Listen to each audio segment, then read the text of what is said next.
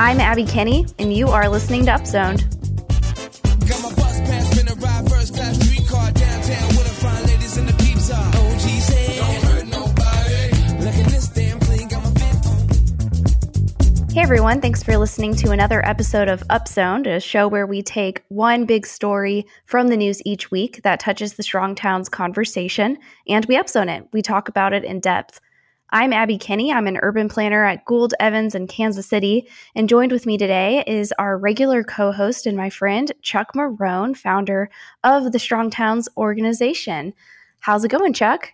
Hey, it's it's going delightful here, and uh, the the weather has definitely turned. Uh, frost on the windows in the morning, and and ice frozen over, you know, in the uh, the dog dish and all that stuff. So getting ready for winter, it's kind of fun.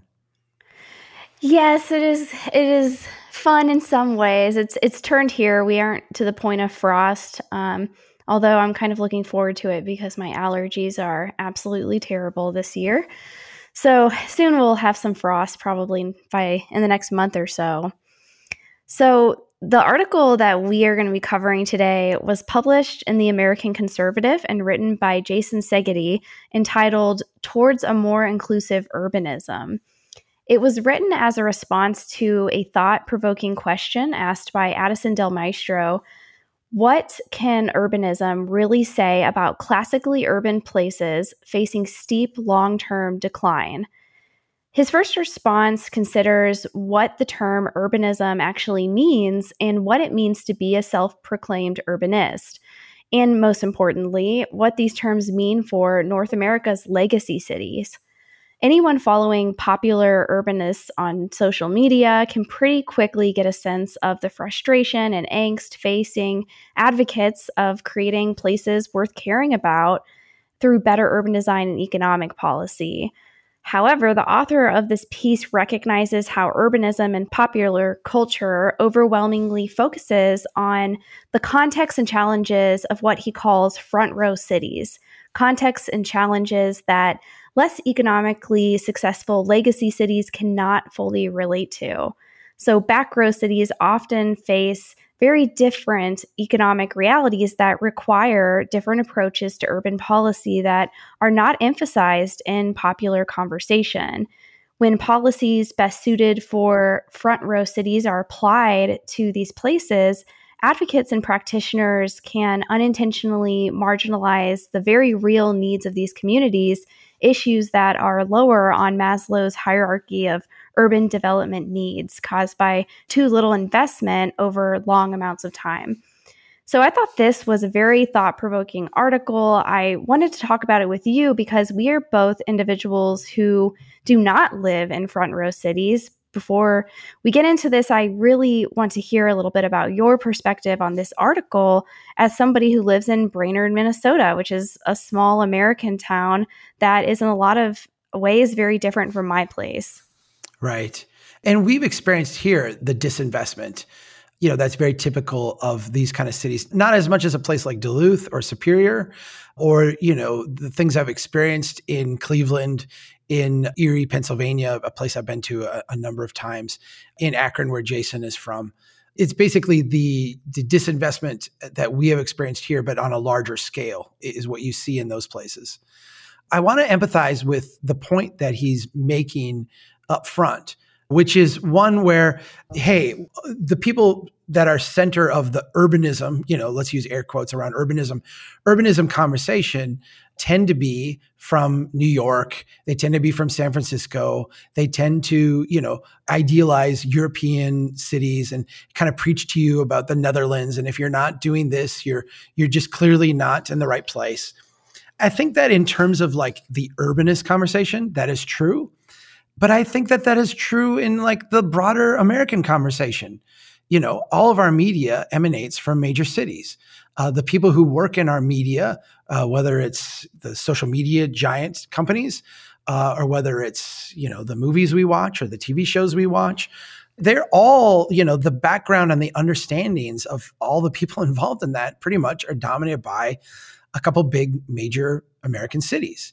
And so if you live in a place that is not that, there's a dissonance between what you watch and the place you live and your experience in everyday life.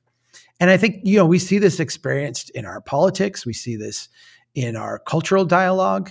Uh, we sometimes call these people urban elites. I, I think that there's some misperceptions there from people who live in places like mine of them. You know, we think they're all Sex in the City or Seinfeld or whatever the thing you grew up with. But, you know, when it gets to just the narrow urbanism conversation, I, I do think that dynamic is still there and you can bristle under it, particularly if you're a, a professional working in one of these not sexy places. Yeah, in the popular world of urbanism, it really does focus a lot on big cities. And that's part of the reason why the practice of urban design and planning seem elitist if you're just looking at social media, because what is right in New York City or Vancouver may not be the right approach for, you know, a place like Kansas City or Akron, Ohio or Brainerd, Minnesota.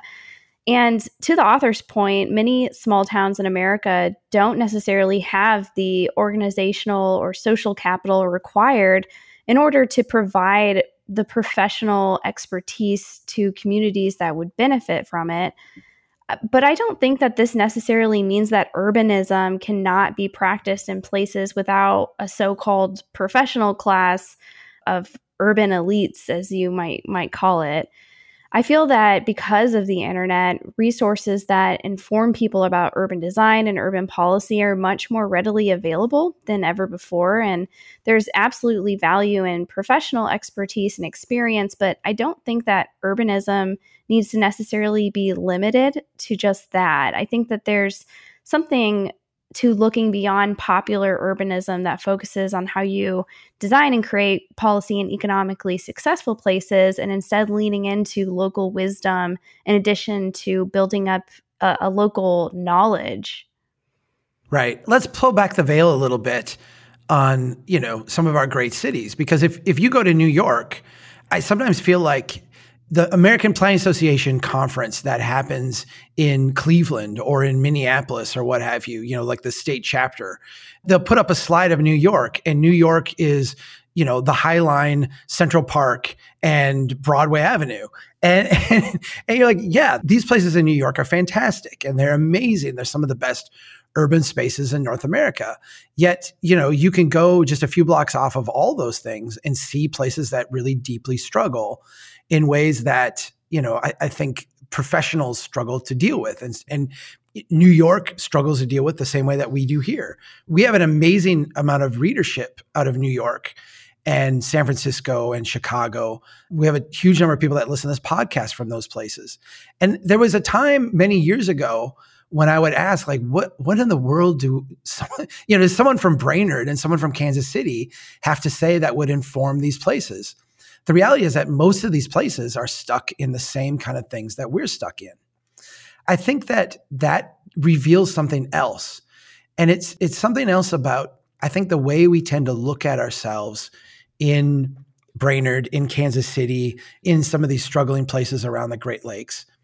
And I think that that is more on us than on them. While New York is more than the High Line and Central Park, Brainerd is more than a deteriorated downtown and struggling neighborhoods. Um, there's actually a lot of really good stuff here. And while it might not rise to the extent, you know, or the prominence of, you know, a High Line or a Central Park, uh, we've got a really nice park in the middle of town. It needs a lot of work. It needs a lot of help, but it's actually not a not a bad place, and we can make it a lot better real easily. I think sometimes we get trapped into thinking that what created the High Line, what created Central Park, what created these things that we should strive to is some brilliant urbanist with a huge budget and a big central plan and lots of authority. When the reality is is that even those things were derivations of kind of bottom up work. They were kind of the the end result of a, of a lot of little small actions. And we have that capacity ourselves in all these places to, to do things that will add up to something that ultimately might be on the front of an APA magazine, if, if that's our goal. The idea that we would have to start with that, I think, creates all these limitations for ourselves that are, are really self harming. So, the concept of a front row city versus a back row city is interesting to me. I live in Kansas City, Missouri, which is certainly not a front row city in the way that the author describes it, But we really do have a variety of different markets, even within our city and certainly in our region. We have, in a sense, front row neighborhoods and back row neighborhoods, or, you know, as the author would define these terms, neighborhoods with the economic leverage to demand popular urban design practices, and then neighborhoods with little to no economic leverage that have experienced decline and stagnation for decades. So, admittedly, urban design issues in Kansas City are largely focused on our more front row neighborhoods. And I think that's largely because that's where investment and change is taking place. In a way, it's reactive urbanism caused by reinvestment that is occurring faster than we as a culture can relearn what it means to build and design a great city.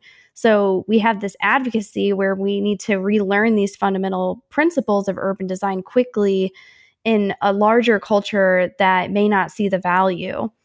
However, I can attest that there are people in Kansas City who are doing urban planning and design work in places where they aren't the front and center popular urbanist conversations. They aren't they aren't the center of that. And I think one of the ways that this happens is through expertise within neighborhood organizations where people are playing a long term role in neighborhood development issues there are neighborhoods in Kansas City that have amazing people working full time on policy issues dealing with topics like land speculation and absentee landlords. And these are not necessarily the sexiest topics that are going to land you on the front page of an APA magazine, but they're very, very important. And I think that there's a lot of value and where our local organizations kind of step in to bring expertise to less economically strong places. One example is the Kansas City Urban Land Institute does this through technical assistance panels where they bring in people with expertise to do charrettes on on different sites and, and look at feasibility. And we also have an organization called Eco Abbott, which organizes uh, volunteers to participate in charrettes for communities that don't have access to design expertise. So, even with local support for providing professional expertise, I think that the, the key here is really having long term stewardship to address areas that are not experiencing quick economic prosperity. And I do say this recognizing that while Kansas City is not a front row city, we do have this dynamic because of the prosperity we have in some parts of our community that can reach out to areas that have experienced decline. I feel like you're making a really important point here, and it's a point about how we get things done. And I, I really feel like this is where this article went off the rails a little bit for me. There's an argument made in here that you you've got these poor, struggling neighborhoods and these poor, struggling communities. You've got back row places that are disenfranchised and they're happy for just anything that we could give them. You know, these these are practical people, and so they're not interested in in these you know aggressive zoning and urban design requirements. You know, if Chipotle is going to come in or Tim Hortons is going to come in, and they're going to have a big ugly building with a big ugly parking lot around it, these very practical people are going to say, "Hey, this is better than nothing. Give give it to me. Let's go." And somehow there, there's a defense of that, like hey, you know, urbanists, stop pretending that. And I, the word they use in here is pedestrian or vulgar. It's here's a, you know, what many urbanists would see as pedestrian or vulgar, such as a standalone Chipotle or Tim Hortons, is often greeted with open arms. This is where I feel this this argument goes off the rail because it juxtaposes there being two choices. One choice is a top down, beautiful urbanist model, and the other one is a top down, pragmatic urbanist model. And I think that there's clearly a third choice, and it's the third choice that you have just enunciated. It's a it's a bottom up, community based, community focused model. Some of the most exciting places that I've seen, and I'll point to neighborhoods in, in Memphis, Tennessee. I'll point to neighborhoods in Shreveport, Louisiana, uh, two places that are definitely part of that back row conversation.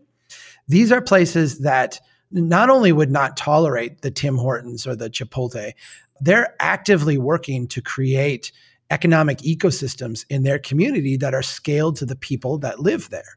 They are trying to create opportunities to do things. And yes, in the overall urbanist conversation, they may not be sexy. They may not be headline creating. They may not wind up on, on the front cover of the APA journal or what have you. But they're scaled to the people that are there. They're very accessible. Um, and people there broadly support them. They're not going to jump up and down for the Chipotle. They're not going to jump up and down for the dollar store because they're part of the recovery that is going on in their neighborhoods. I think that's that is where traditional planning and traditional planners and you know feel free to take issue with this because i know you're closer to this world today than i am i've been out of that world for for a little more than a decade now i feel like traditional planners want some kind of respect amongst other planners and as we were preparing for this the scene that kept running through my head is a scene from the movie moneyball where the brad pitt character billy Beane, is sitting with the guy who's helping him out, the tech guy, and they're they're going to make a big trade. And the guy who's helping him out is like, dude, you can't do this. And Brad Pitt says, why? And he says, because you're going to get so much criticism. The Brad Pitt character, Billy Beane, he's like, dude, you're asking the wrong question. Like, you do believe, do you believe in what we're doing? Do you believe in the outcome here? There's no reason for us to be worried about criticism if if we're doing the right thing, if we believe in what we're doing. And I kind of feel that way amongst my fellow planners and fellow urbanists. Why do we really care how urbanists judge us if the work we're doing in the trenches here in Brainerd, there in Kansas City, in these Rust Belt states, are really addressing the needs of people in our communities? Who cares if the snobby urbanists uh, look down on us? If people's lives are actually getting better, that's what we're going to be ultimately measured on. Well, speaking as someone who works as a planning consultant in many small towns and mid-sized American cities, the challenge that the author brought up is really resonated with me because we often work in context where your approach to urban design and zoning codes, quite frankly, vary based on the realities of that place. Someone once asked a question to my colleague, why can't you just apply the same zoning code to every community? And the answer to that is is something that I think the author hit on pretty directly, where communities really require that their development policies are scaled to their economic realities. If zoning becomes too complex or requires too much in order to implement some urban design vision, this ostracizes people who can potentially play a role in the evolution of that community. Those are the incremental developers in my mind we'd all like to live in this world where we can simply codify and require the best standards of urban design that would result in some urban utopia. And I think the hard pill to swallow is that there is no utopia, and the evolution of our places is going to be messy and sometimes the not designed to the standards of the popular urbanists. And we cannot let the perfect be the enemy of the good, and we we shouldn't allow that to ostracize the people in our communities who can play a role in in how our communities change. And I think that is actually a lot more important than having perfect design everywhere you go. And the reason I am so drawn to the idea of incrementalism, especially in contexts where urban design is is not the most important priority is because incremental development decentralizes the impacts of potentially less I- ideal design anyway. I think of my neighborhood for example, which consists of many buildings on small lots built in the 1890s and some buildings, maybe 25% of them, are very beautiful and very well designed. And they would score high on the urban design scale and probably 50% of buildings are much more you know they're moderately well designed but they're much more modest. Uh, they're not extravagant. These are contributors to the neighborhood's overall context. And then there's a number of buildings that don't follow an ideal pattern or, or don't follow the principles of great design and would probably rank very low on the urban design scale. But it's kind of okay to have some ugly buildings in the neighborhood and maybe over time um, they will play their role and they will change. But i think that a big part is kind of humbling ourselves and accepting that we can't micromanage great urban design into existence. It needs to happen naturally and in places that are not experiencing a lot of economic pressure we need to enable things to happen. We can't let perfect design keep things from happening. I, I feel like the key word in what you said there is humble. And, you know, to me, humble and urban planner, they're antithesis of each other far too often. I used to joke in planning school that like everyone in here, their number one goal in life is to design the perfect city. Um, you know, you you don't go into planning school because you want to humbly serve people. Generally, those people go into social work. I think good urban planning today looks more like social work than it looks like, you know, a kinder version of Robert Moses. I think that's the difficult thing is that right now, if we want to do right by our neighborhoods, if we want to have them grow to be financially healthy and successful and prosperous places, if, if we want the people there uh, to enjoy a high quality of life, we have to start with that humility. And the, the planner becomes more of a person who clears obstacles out of people's way a person who goes out and, and is the small catalyst to the next step of intensity, as opposed to someone who comes in with a master vision and a master plan and is working with large developers to reshape neighborhoods. I look at the, the places where my city here has gone wrong over the last decade, and it's been places where we went out and chased the big federal grant. It was the times when we spent a lot of time down at the state legislature lobbying for money. It were the times when the the developer came to town with the Starbucks or the the chain store, what have you, and we bent over backwards and gave them subsidies and cleared the, the obstacles out of their way. These things always underperformed. These things were always net negatives for the community the places where we've gone right have been the places where we started with neighborhoods. We started with people and their lived experiences. We asked the question about what, what is the problem here and how do we, in, in, the, in the most tactical and, and quick way, solve this problem so that we can get on to identifying and solving the next problem and the next problem and the next problem. When we've identified iterative kind of feedback loops in places and worked with humility, letting the people who are out there living lead with their actions, we have done some amazing things. What I read in this article is really the internal narrative struggle of the planning profession trying to be relevant in a world that has really moved beyond them or, or needs to move beyond them. That's both sad and hopeful to me. Yeah. Well, the author touches a bit on how urbanist culture plays out on social media and the ineffectiveness of advocates who focus too much on sort of providing criticism rather than making a plan to do what they can to change what they want to see in their own communities. But isn't that like the standard? I mean, there's a part of me that's like, that's the standard lament of the bureaucrat. I mean, I, will tell you when when I was first writing this blog, I can't tell you how many engineers would say to me, Well, Chuck, all you do is complain. What you need to do is go to uh, the official American Society of Civil Engineers convention, meet with them, convince them that they need to change, uh, get the AASHTO guide updated, get the manual and uniform traffic control devices amended. I have worked to try to get parking standards change in my own city amongst five people who are friends. There's no way that you know you'd go through all that. And I, I feel like it's a it's a defensive, reflexive, kind of almost like a power assertion. Twitter's a nasty place. And a lot of the criticism there is is just stupid and unfounded.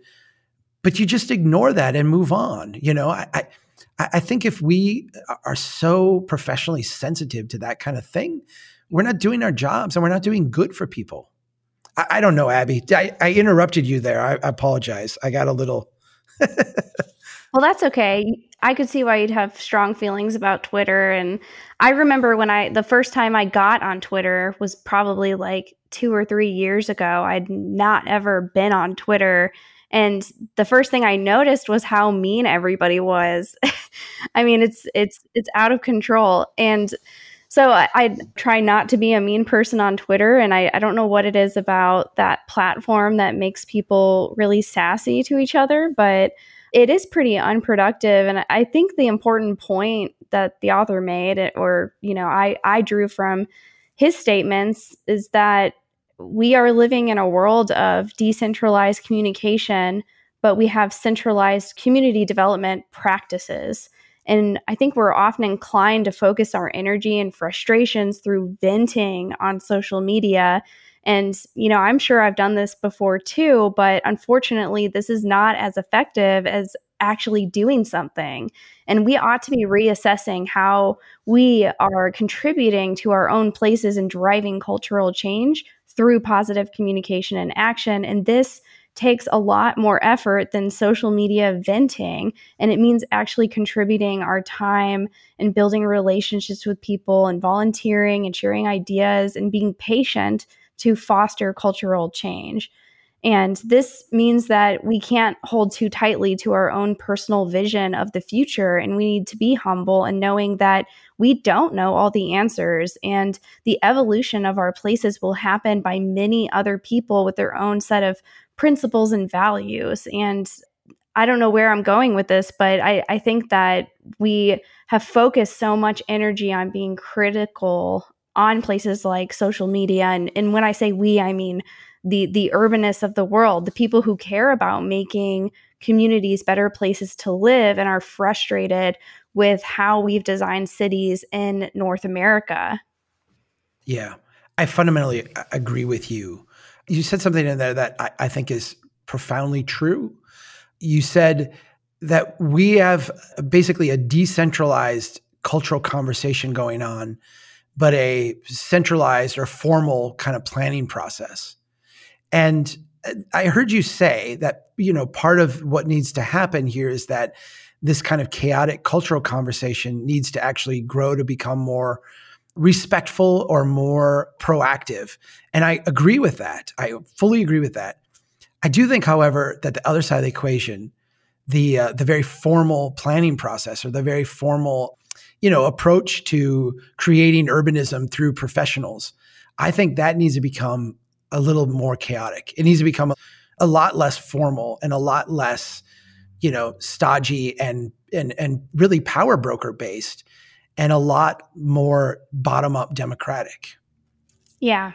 I, I very much somewhere. agree. Yeah, yeah, there needs to be a point in the middle because we're experiencing functions that are both centralized and decentralized and it, they, they aren't driving together.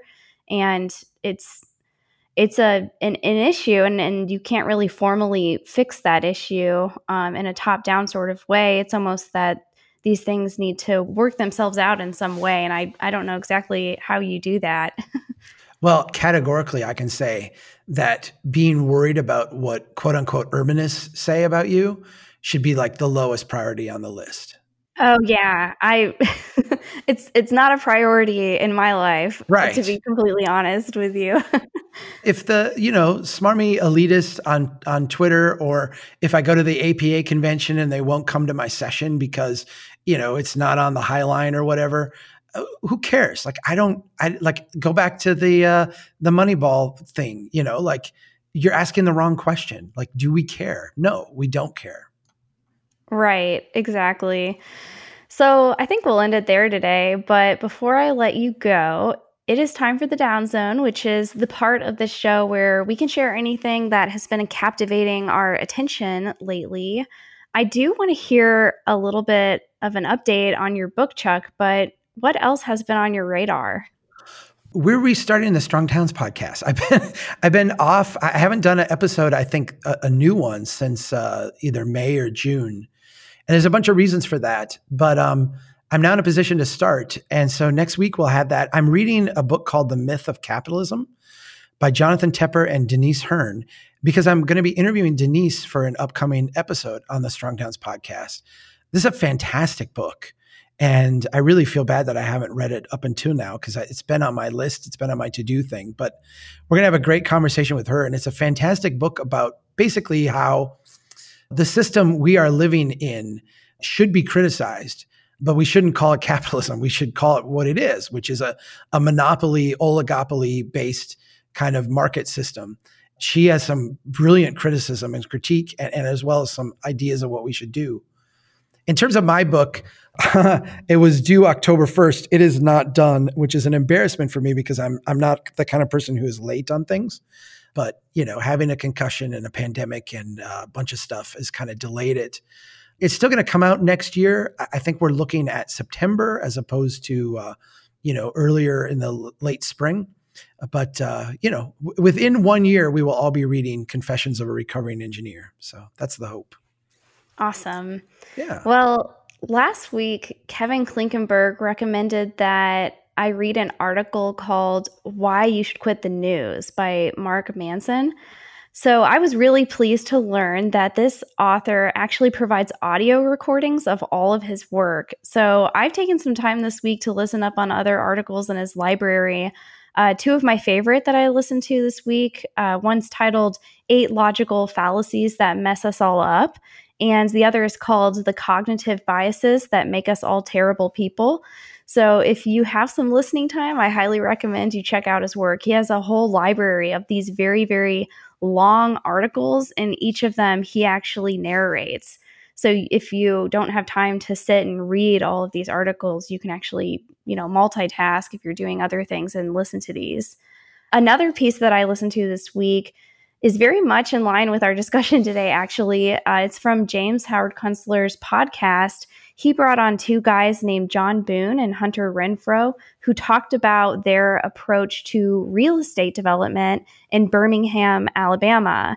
Neither of them are professionally trained in urban design or architecture, but have applied their own principles of urban design to how they develop in places that are certainly not front row cities. So, I highly recommend that that podcast and that interview. It it is eye opening just to listen to people and, and learning about their experience and how they're approaching real estate development.